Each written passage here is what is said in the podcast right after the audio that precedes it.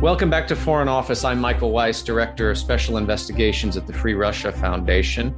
Uh, this week, we are joined by Yevgenia Albats, who is a legendary Russian writer and journalist and author. I moderated a panel with her last week, and I was so taken with what she had to say, I figured we'd, we'd extend the conversation a bit longer. Uh, Yevgenia is the editor in chief of the political website The New Times, which is based in Moscow. She is also the talk show host of Absolute Albats on Echo Moskvy, uh, the radio station, and she is author of a classic book, KGB State Within a State, which is a sort of must read for understanding the nature of the Soviet and Russian security apparatuses up until the book's publication date, which I believe was 1999. Yevgenia, thanks for coming on the program. Uh, before we delve into the, the reason I wanted to bring you on, which is this transformation revolution of uh, the KGB and now FSB, SVR, GRU over time, and specifically under the Putin regime. I wanted to ask you about something that just happened yesterday, which is, in effect, the cancellation of Alexei Navalny by Amnesty International. They have delisted him as a prisoner of conscience. And according to one of their own spokespersons, they did so because they were bombarded by essentially a, a, pressure campaign, which they themselves acknowledge seemed to have been led and coordinated by RT aligned actors. So, in other words, accomplices of the Russian state propaganda network were putting pressure on a venerable Western human rights organization to say Alexei Navalny is no prisoner of conscience. And they were doing this by citing past comments he's made, characterized as xenophobic and racist, and also claiming that he has never repudiated calls to violence. Now, I know that you have known Navalny for a long, long time when he was a very young political activist in Russia.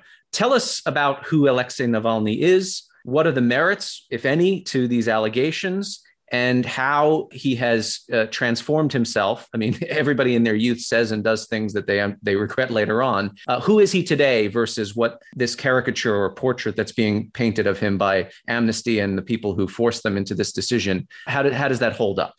Michael, thank you very much for inviting me to your show, and uh, you know I'm absolutely happy to answer your questions. It's true, I know Navalny for quite a while. And I, in fact, you know, I know him since 2004. At the time, he worked uh, as deputy chief of staff of the Russian First Democratic Party, Yabloko.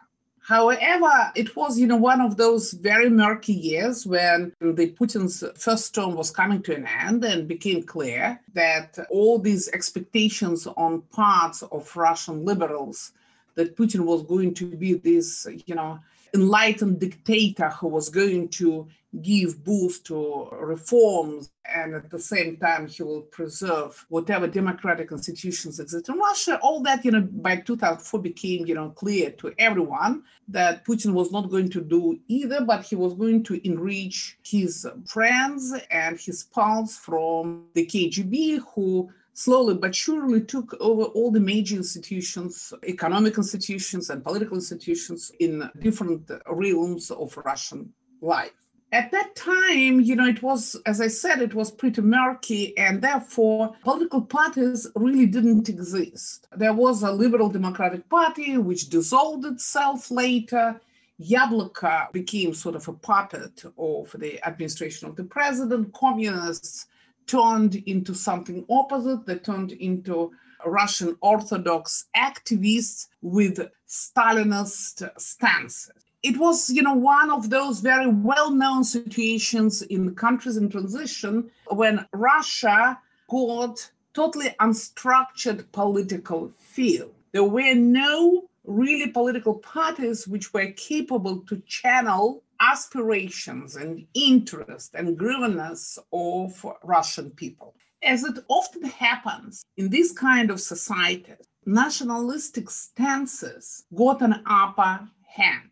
As we're well aware, in these politically unstructured societies, people tend to unite on basis of their ethnicity or religion views or birth it's very difficult conception for the United States because United States is an imperialistic power. And uh, in fact, you know, people who were running from these nation states of Europe founded the United States. However, there is nothing new of that for Europe. In fact, you know, you in the United States, you played with American nationalism all the entire last four years of Trump administration. Make America great again. It's the same as make Russia great again. And that's the slogan of the Russian nationalists. So at that time, Russian nationalists were very expanded movement. It accumulated a lot of young Russians who, especially from the poor and humble background, who were looking for some idea because old ideas went down, you know, the toilet. They no longer existed. All of a sudden turned out that Soviet Union no longer existed. And all those ideas that drove many generations of Russian people, they just disappeared. And so the ideas that were popular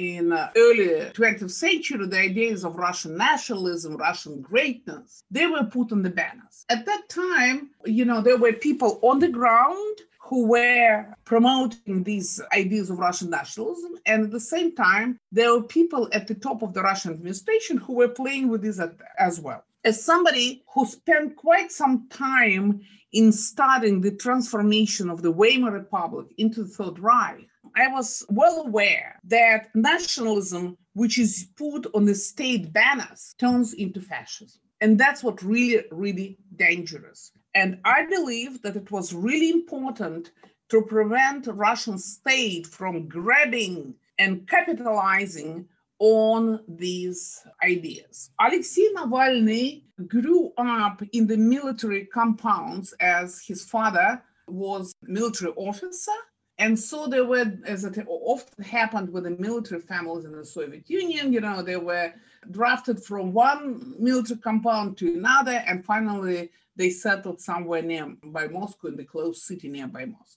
So he saw all this grievance of the Soviet army officers who all of a sudden found themselves outside everything, you know, in the new Russia and without any real salaries and any real support from the side of uh, the Yeltsin's administration.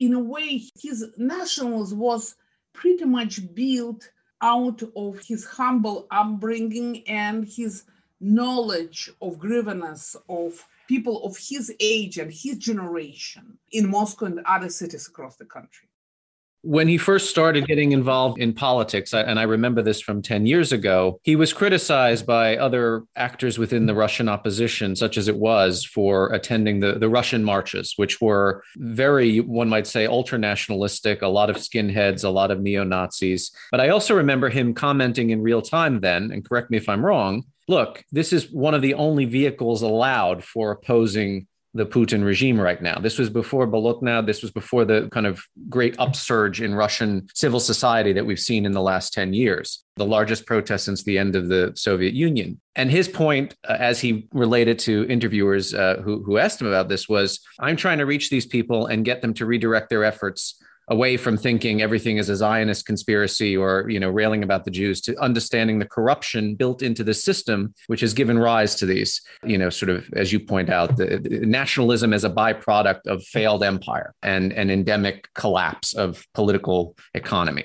Uh, maybe that's too optimistic or um, a rose tinted of a view of his past. I mean, he has said things that are quite xenophobic and racist with respect to Chechens, I believe, and those from you know stop feeding the Caucasus was one of his slogans when he first became a kind of YouTube campaigner. But he hasn't said anything like that in a long time. And I'm just wondering, you know him well, and you've had extensive conversations with him. How in the West would you best explain who Navalny is? right now. I mean, this is not, you know, he's been described as, uh, according to some of these sort of, you know, not just pro Kremlin types, but uh, left wing anti imperialist types in America as well. He's somewhere between Geert Wilders and Viktor Orban. You know, if you think Putin is a nasty figure, you should see Navalny and what he would do if he ever came to power. I, I, don't put much stock in this, having studied Navalny's work closely, especially in the last five years. What is your overview of who he is today? Obviously, you know, people who put him somewhere in between with uh, Netherlands nationalist, uh, a nationalist from Netherlands, and who else, you know, from they know very little about Russia and much less about Navalny himself as I said, back in 2006, 2007, Russian populist movement, Russian national movement, was the strongest in the then big cities. And Navalny approach was the following. We live among these people. We're not going to send them to Mars. We're not going to send them to Moon. We have to find ways and means to talk to them. And that's exactly what he did. He went to these Russian marches, and I went. Being an observant Jew, I went to the Russian marches and I spoke with these Russian nationalists. And I was telling that in the interest of Kremlin to divide us, but you know, he went to these Russian matches precisely because he was looking for ways and means to talk to these young people, to try to explain to them. And that's exactly what he did. And I was there. Unlike you know those who in the United States know much better what Navalny said or did. He was telling these people that they should understand that their enemies are not these people with with non-Slavic last names or hairs or noses or whatever that we have common problem and that common problem has a name corruption of the ruling elite who is basically like vampires taking resources of the russian land its natural resources not to the common good but to their own profits and their own wealth. That what he the kind of message he was trying to get through. Yes it's true that a couple of times there was you know one video that navalny put out during some election campaign for the moscow uh, legislature when he was still allowed to run and yes, he used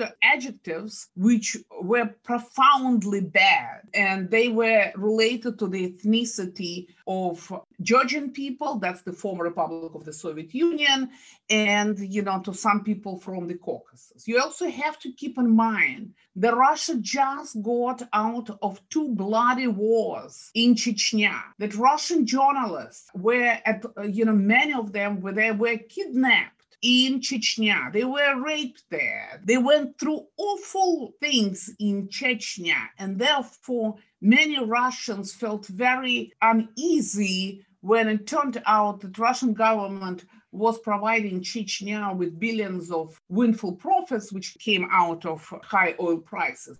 Whereas, you know, many regions, the Slavic regions of the Russian Federation, were as poor as they always were. So it, it's not that simple. And, you know, this desire of simplification on part of some of Western journalists makes me really crazy, especially when they do this sitting in the safe environments of the United States or Europe and they write all this bullshit. So some of Navalny's wording was totally improper. It, he used so-called street Russian. That's the kind of adjectives and nouns that Russians often use, uh, you know, in their street talks. And he brought the strict language into his videos. However, in 2013, when he was running for the position of the mayor of Moscow, he questioned about that by Novaya Gazeta, one of the no longer independent, but anyway, democratic newspapers in Moscow. And back then, he said, and I am translating directly from his interview, his quote. He said, Many times I was asked about that, that I called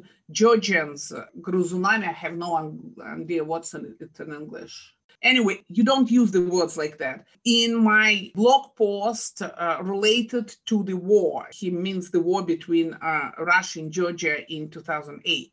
And I regret that it was bad, it was wrong language. Unfortunately, it you know it went against the idea I was trying to outline. I regret about using those words. So that happened in 2013. So Amnesty International, of course, you know, they probably have had time uh, reading in Russian, but I hope people from Russia today, RT, you know, this propaganda outlet run by the Russian government, may help others to find. If I may interrupt, it was interesting because what Amnesty acknowledged I mean, almost I give them credit for being honest about this. They said we had examined Navalny's prior comments, such as presumably the one you just read or you alluded to, and we didn't find any of it relevant to his current status as a prisoner of the Putin government and his, his current status also as a political actor. One of the um, the criteria for remaining a prisoner of conscience or being listed in the first place, one has to have repudiated these former xenophobic or racist views. And you've just now read a quote in which Navalny did exactly that. He said, I was wrong. I apologize. I shouldn't have done it.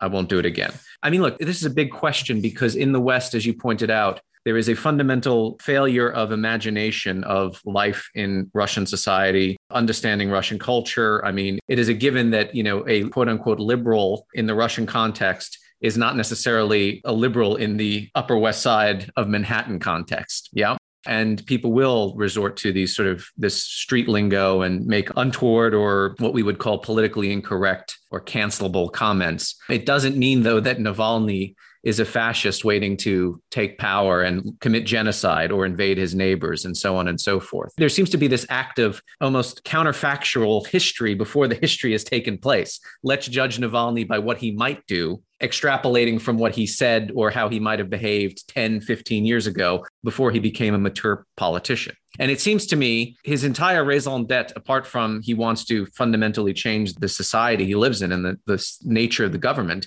is he's an anti-corruption campaigner. As you said earlier, this is for him the his core passion. This is what he crusades against. You know, thieving, banditry, the robbing of the Russian people for the self enrichment of a new nomenclatura of oligarchs and siloviki and people inhabiting the presidential administration. Is that a fair sort of précis of who he is today? Yes but also you know uh, once again no i think that you know unfortunately some people are just lazy and some people are just used by the russian security forces to their own ends. We do know that rt is very much involved in different active measures operations which were known since the cold war.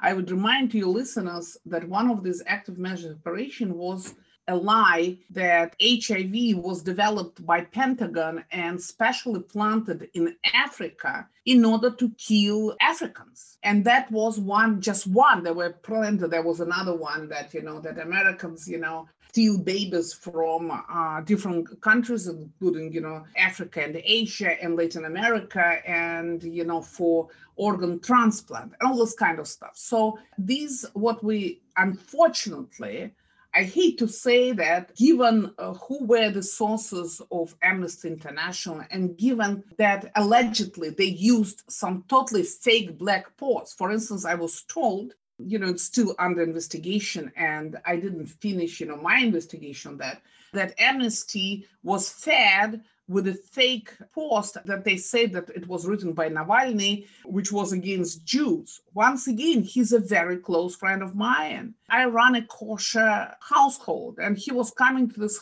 kosher household each Tuesday. The only complaint that these kids had was that, you know, unfortunately, all I could give them to eat was chicken without any mayonnaise. So I'm just saying this that I'm very much afraid that Amnesty International became a victim of active measures operation and it was used to put a dot on Navalny. It's also, we should say that Amnesty Moscow had no clue about that. They learned about the decision of the Amnesty International UK, the lead office, only from the media. And Amnesty Moscow was, uh, according to the interview of the head of the office to Echo Moskvy, she was surprised and she didn't share into those views of the Amnesty International UK, but apparently Amnesty International UK, of course, knows better. They said that they had looked into these complaints before, but they acknowledged that so many people had been essentially bullying them into making a decision. So, in other words, this was crowdsourced again by a, a group of people that are RT aligned. Or, I mean,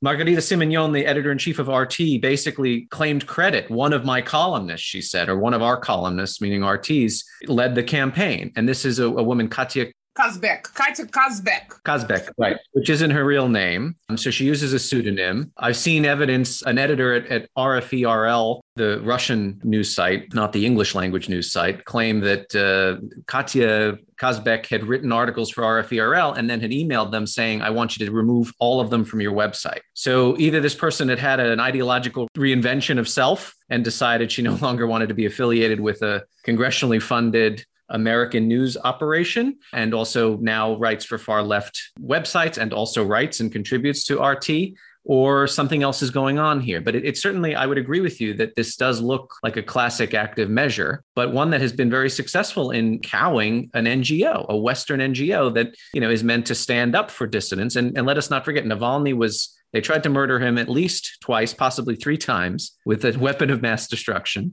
He is a hostage of the Putin regime. So to capitulate like this is almost an invitation to, for that regime to say, let's try something new against him. Let's see what else we can do to victimize this guy. Exactly. You know, this smear campaign against Navalny, you know, that he's a fascist Nazi. God, you know, you know, it was the, in this way another outlined in Jacobin magazine, in the National Interest magazine, run by Dmitry Simes, who lives in Moscow and uh, who is very close to Kremlin. Even in the clubhouse, you know, in this new social network, I once, you know, entered the room and there was uh, the former Putin's chief of staff who was telling young people that Navalny wanted to strip of their assets Jewish oligarchs. And thanks God I was there. And I immediately I said, you know, wait a second, what are you talking about? It's lie. And of course, you know, he immediately retracted. But that told me that uh, KGB successors have been developing these operations for quite a while, both domestically and internationally. Your listeners may also want to know that the timing was, it's not an accident that they put out all these lies now because exactly this week eh, european union is discussing right now minister for foreign affairs of european union it's a 27 nation strong body discussing sanctions against kremlin and top kremlin officials with respect to poisoning of alexei navalny the same is happening in the united states the white house and the state department is also discussing the measures precisely, you know, with respect to FSB poisoning, alleged poisoning of Alexei Navalny. Your listeners may not know that in fact, Trump administration prepared those measures and they were supposed to be released in January 2021, but they never were released. You know, Trump decided not to go for that. Whatever reason, it's up to you American journalists to find out. And that's exactly what they're trying to do. They're trying to tell American public and European public, look, you are trying to defend Russian fascist, Russian Nazi, you know, bad guy. Now you're going to introduce sanctions against Russia. It's also the question of Nord Stream 2, as already 16 different companies who were part of this conglomerate you know, denounced it deals with Nord Stream 2 uh, out of the fear of the American sanctions. So, of course, you know, Nord Stream 2 is an extremely important deal for Putin and his closest entourage, as it is the kind of tool that will allow to put Ukraine down. So, to cut the long story short, it's very difficult with everything we know about um, people who are running Russia now, and that's as I said. First, and you know, about 87% of all offices in the Russian Federation are taken by the graduates of the KGB or SVR or GRU, or that's GRU, it's military intelligence. Mm, you know, Michael, that's better than I do. So knowing who is running Russia, what kind of operations they did before, what kind of active measures they used during the Cold War, it's hard not to see that this smear campaign Alexei Navalny is orchestrated out of one command center and it uses different people like Katya Kazbek, who is a known Stalinist lover, and also, you know, she wrote posts in which she acknowledged her aspirations for Bashir Assad, the Syrian butcher. She, but she's also a, a, quite wealthy Stalinist. She is the daughter of an electronics, a former electronics magnate in Russia, who I think sold his company for between 60 and 100 million dollars. And then I think it was in the 90s. So, and, and lives in New York quite comfortably. So, you really can't make this up, can you? A multimillionaire Stalinist in Manhattan is leading a campaign against a guy sitting in a Russian jail cell in one of the most notorious prisons in Moscow. I don't have to tell you, where Sergei Magnitsky was tortured to death. and essentially painting a target on his back as if there weren't already a thousand targets on his back and he weren't already a hostage or captive of state. And yet this has succeeded. Again, the remarkable thing, and, and you know, I've heard this from time immemorial. Don't pay so much attention to RT and Sputnik, and don't worry about all these trolls that Yevgeny Prigozhin and the Internet Research Agency are putting out. All of their methods are so crude, they're so transparent, they fail, they don't succeed. Well, here's a case, a rather open and shut case, I would add, of success, where even Amnesty is acknowledging that this was a, a, almost a Russian troll coordinated pressure campaign, and they simply caved to it. It is quite extraordinary. I mean, the one thing that, that gives me a little bit of hope, uh, and I don't have much these days, is you are seeing on Russian Twitter, you are seeing among Russian independent journalists and civil society actors and the opposition, which is, you know, probably better than most, can hardly agree on anything on most issues. There is a solidarity with Navalny. Even those who don't like his politics or are wary of him for whatever reason, you know, this is a five alarm fire. If we can't get our act together and rally around this guy and what he represents and what he stands against, then we might as well just give up and submit to Putin forever. So it is, it's rather striking that in the West, people who live without fear of persecution or arrest or murder, again with a military grade nerve agent, have, have so blithely condemned this guy. I mean, I don't know. I don't know what the result of this amnesty thing is, but I have seen what Russian state media is doing with inevitably, predictably dining out and saying, This is victory. We told you so. Exactly. They celebrated it as a huge victory. And Margarita Simonyan, the head of RT, she was basically, you know, putting, saying, now we we did it. We did it. And they did it. Thank you very, very much, Amnesty International. They did it. But also, you know, talking about Navalny views, I realized that I didn't say about that. In his latest interviews, Navalny acknowledged that he is adherent of the parliamentary democracy, parliamentary republic, as you know, presidential system in the Russian context leads to what Aristotle predicted back in his book of in his politics, where he said that even a noble man you know, turns into a uh, dictator. So he's adherent of the parliamentary republic, and 90-90% of all states in Europe are parliamentary republics, uh, with exception for Turkey. He's a strong adherent of the rule of law. He himself, you know, got education in judiciary. He was attorney before, you know, he was deprived from that job. He was part of the Moscow Chamber of Lawyers. He went through the bar, and etc. etc. He believes in strong civil society, in the rule of law, in independent judiciary, and in the executive, which is under control from the side of the legislature and independent judiciary. So his views are the views of, you would probably consider him to be some sort of a liberal Democrat to liberal Democrat.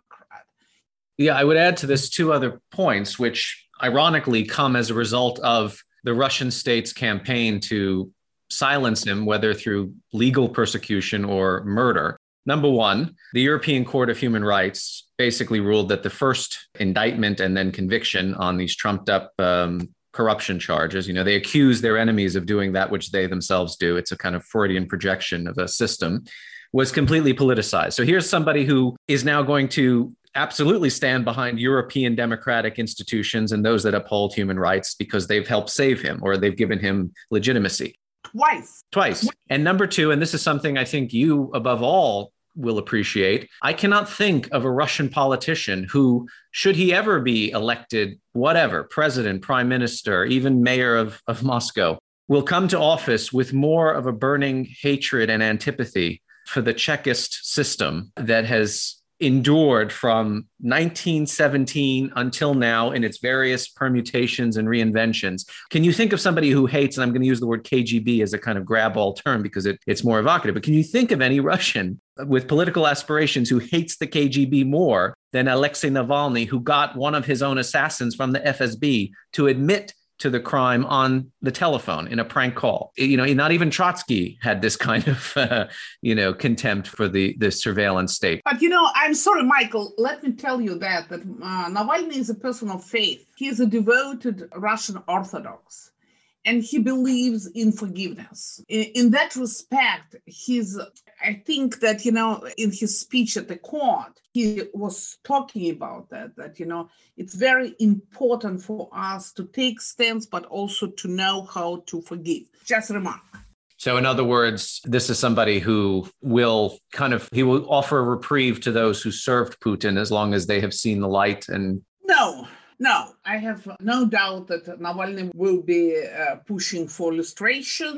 Yeah, I was just going to say for putting in jail and you know for investigating those who conducted uh, you know who were involved in crimes and corruption etc that goes without doubt but it's just important to say that he is not the one who is going to punish somebody because of he himself. That's what I'm trying to say. He does know, and he said this in one of his uh, documentaries, he does know who tried to kill him. Right. And he knows these people, and he spoke to one of them. However, he's the kind of a guy who is not going to punish them just because they went against him. For him, it's more important that these people destroy the fabric of the Russian society, that these people destroy the state, that these people deprive 25 million Russians live below the poverty line. And at the same time, Putin has been building a palace in Russian south worth $100 billion. No one billionaire in the United States would ever allow to do anything even close to what Putin did. So that's what impo- also important about him you know, he's not the guy who is going to punish somebody because he suffered. He understands that that's part of the job of a politician, and especially of a politician in a country like Russia, with country which is run by the KGB guys. Well, Yevgenia, I mean, I wanted to get into the uh, speaking of the KGB guys, how this system, the security apparatuses in Russia have have changed over time. But I, I am cognizant of the fact that I think you have to go because you're doing your own investigation into this amnesty thing. Yes. And so we've talked at length about Navalny, but it's been a pleasure. I, you know, I, I was really keen to have your insights after reading the Masha Gessen piece, which I thought was quite good and comprehensive about Navalny's political evolution over time, which quoted you um, pretty extensively. So thank you so much for coming on the program. And perhaps next time we can have you back to talk about the KGB and uh, its discontents. Let's do it when I will be in Moscow. You know, it will be fair to do it from Moscow. For sure. I'm Michael Weiss. You've been listening to Foreign Office, and my guest this week was Yevgenia Albats. Thanks very much.